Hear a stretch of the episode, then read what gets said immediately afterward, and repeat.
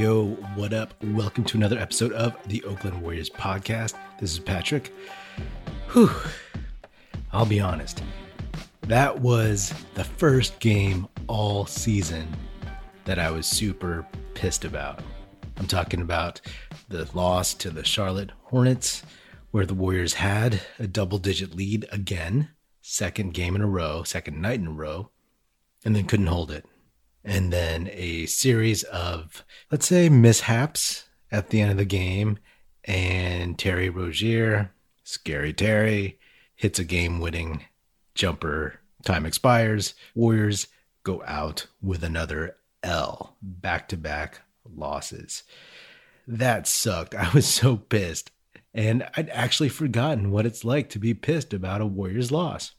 The season has been so much for me about thinking about the future and next season and developing James Wiseman. And with low expectations in terms of not being a real contender, I was like, okay, I just want to see progress and growth from game to game, from player to player, from the team overall. Once Clay went down with the Achilles, you kind of had to say to yourself, well, no title contention this year. But let's go back to the very beginning. So it was really weird because Steph, he was all set to play in the game, and it seemed like he was just about to walk out onto the court. But then, as the Warriors were huddling up, Steph walks off. At first, I was like, oh my God, something is wrong with him. It looked like he was walking funny, and I thought he had like a leg injury. But looking at it again on replays and on Twitter, it looked like his walking funny was just him kind of, you know, being Steph and stomping off with a funny like gait. And then I was like, oh, is he sick? Does he have COVID? And apparently he does not. That's what the Warriors PR and that's what the coaches and that's what, you know, the Warriors organization said. So that's good. He wasn't pulled for that reason. And I actually thought that he was pulling a Paul Pierce and he actually had to go to the bathroom or something. you know, the famous Paul Pierce finals wheelchair thing getting carried off. The dude had to had to take a dump. But that was strange because I was like, hey, why is Mychal Mulder in the game? And then I was like, wait a second, where's Steph? And I was listening to the Charlotte Hornets broadcast because I wanted to hear Dell Curry talk about his son. He does color commentary for the Charlotte Hornets, and he didn't even know. Neither of them knew. And the play by play guy was like, Hey, Dell, where's Steph? And Dell was like, I don't know. I have no idea. He made a joke about you want me to text him or something? And he probably should have. But that was that was strange. Hopefully nothing serious. It seems like he's going to be playing in the next game against the the Knicks. So fingers crossed on that. But as my good friend Chung pointed out this is 3 years in a row that Steph has not played the one game that the Warriors play in Charlotte every year. And so he's missed it. He's missed 3 games 3 seasons in a row in Charlotte playing in his hometown. So that that kind of sucks. Once he went out, I figured, well, their most potent offensive weapon is out, so I figured they'd have to play really great defense. That would be their chance of winning the game. And they did well enough to stay close and to build a double digit lead towards the end of the game. But again, they let it slip away. Now, this is different from the Orlando game because in the Orlando game, the Warriors put in all their starters with Steph, and he's the closer, and he just couldn't close it out.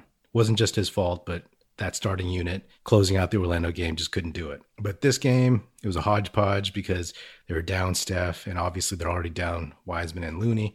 And they just had a couple bad offensive possessions towards the end of the game.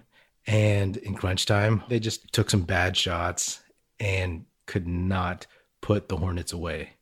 Give credit to the Hornets for fighting back and staying in it and hitting shots when they were given the opportunity.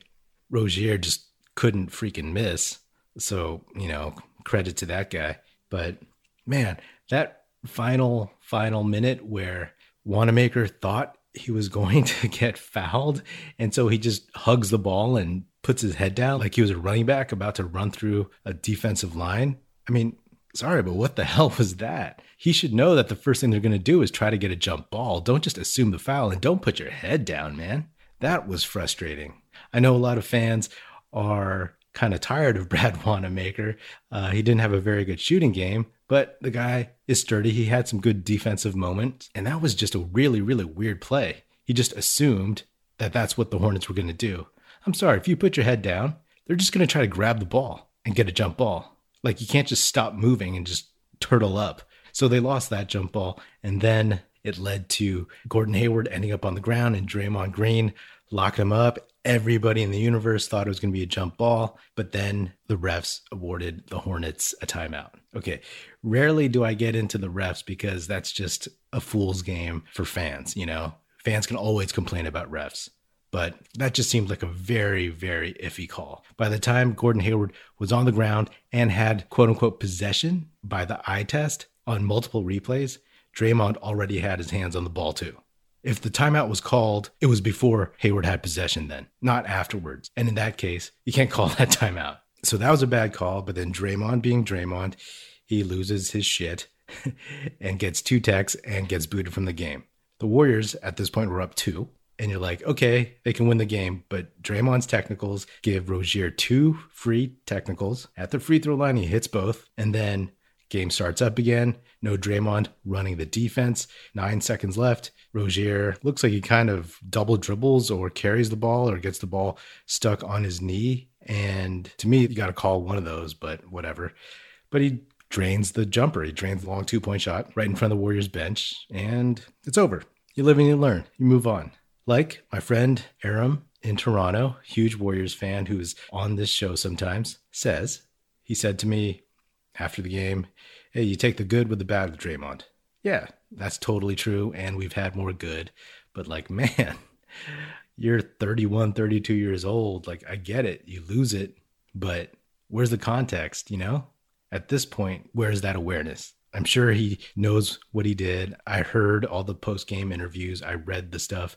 Steve Kerr saying like he didn't like the call either, but Draymond can't do that. Eric Paschall saying that Draymond took the blame for the loss, but then backtracking and kind of saying he didn't say it was for the loss, but I don't know what he was saying then that Draymond was saying was his fault. I mean, maybe getting the two techs and getting ejected, that's his fault. Yeah, for sure. But I mean, that kind of leads to the loss. So anyway, whatever. But that's the thing. If Draymond doesn't get those two techs, they're up two with nine seconds left. Yes, you can still lose the game, but you are ahead. And who knows? maybe the refs give you like a makeup call because they blew that jump ball so egregiously. But instead, you just kind of hand it over. Yes, this was an awful time for Draymond to lose his shit, but not just in the game, but on this road trip. Because you had a tough loss in Orlando just last night. Then this game, this could have been a bright spot without Steph last second. You come back, you hang tough, you get a lead, and you win. But no, now you're 0 2 on the road. And you have two more relatively tough ones, right? The Knicks aren't world beaters, but they're definitely playing tough. They beat the Warriors last time, and they're at home. And then you get a Pacers team that box and won Steph Curry to death. I mean, there's a chance they go one and three on this road trip, or maybe even 0 and 4, which would be kind of a mini disaster, or maybe like a legit disaster considering I said in a few episodes before this road trip, like this is a soft spot in their schedule where they could rack up quite a few wins. I mean, quite a few, relatively speaking, in terms of this weird COVID season. I actually dreamt, I dreamt that they could come back from this road trip 20 and 13. I mean, at least they could have maybe come back 19 and 14, and they'd have a decent hold of the middle of the pack in the playoff race. I guess on the bright side, you could say that this helps them in their quest to thread the needle to A, make the playoffs, and then B, keep their own first round pick that is top 20 protected. Otherwise, it goes to the Oklahoma City Thunder in the Kelly Oubre trade. So that's fine. If that's what ends up happening, then cool. But this is just a frustrating loss because this was game 31. The whole season was like, let's see who the Warriors are after 20 to 30 games. But this game, it didn't have Steph, it didn't have Wiseman, it didn't have Looney, it didn't have Marquese Chriss, of course, either. So what are they? I mean, they have moments where they're starting to look good, and injuries are hitting every team, and people are sitting out because of COVID all over the league. That's part of what makes this season so goddamn strange. we were starting to see an identity, you know, and it might take another 10 games to see that. Again, love Draymond Green, ride with that dude to the very end.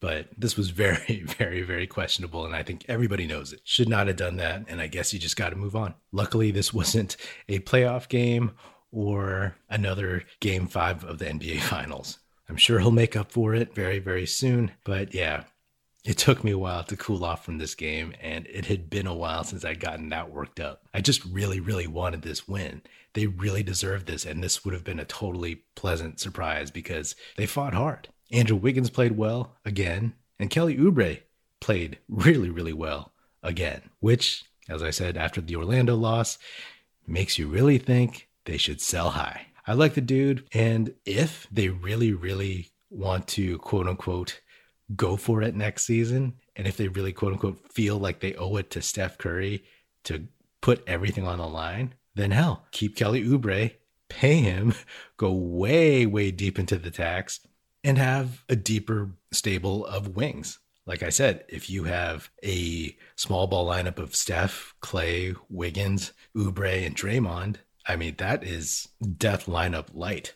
You know what I mean? But if you want to look at him as an asset and trade high, then now or obviously before the trade deadline might be the best time.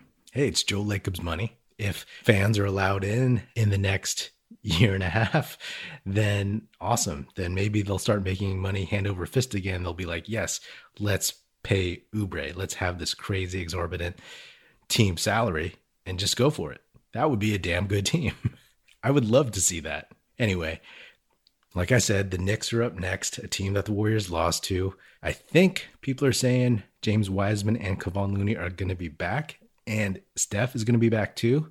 So I feel good about that. Just the prospect of watching those guys play once again, and the Warriors having the majority of their team back together. I'm sure there's going to be rust. I'm sure there's going to be conditioning issues. And I'm very curious to see if Wiseman has learned anything by sitting on the sideline for so long. Seems like a smart guy, very observant guy. Can he apply any of the stuff he said in interviews that he's seen from Looney before Looney got hurt, from other teams, uh, from watching Juan Toscano Anderson play, or anything like that? Anyway, this was very, very therapeutic to talk about. so thanks for uh, for riding it out with me. That is another episode of the Oakland Warriors podcast. Be sure to subscribe wherever you get your podcasts. Feel free to hit me up on Twitter at Patrick Epino, E-P-I-N-O, or at Oakland Warriors. Check us out at oaklandwarriors.com and be sure to share this podcast with your fellow Warrior fan friends. The Oakland Warriors podcast is produced by National Film Society. That's it. Music in this episode provided by Paper Sun. Special thanks to Paul Amardo for production support. See you next time.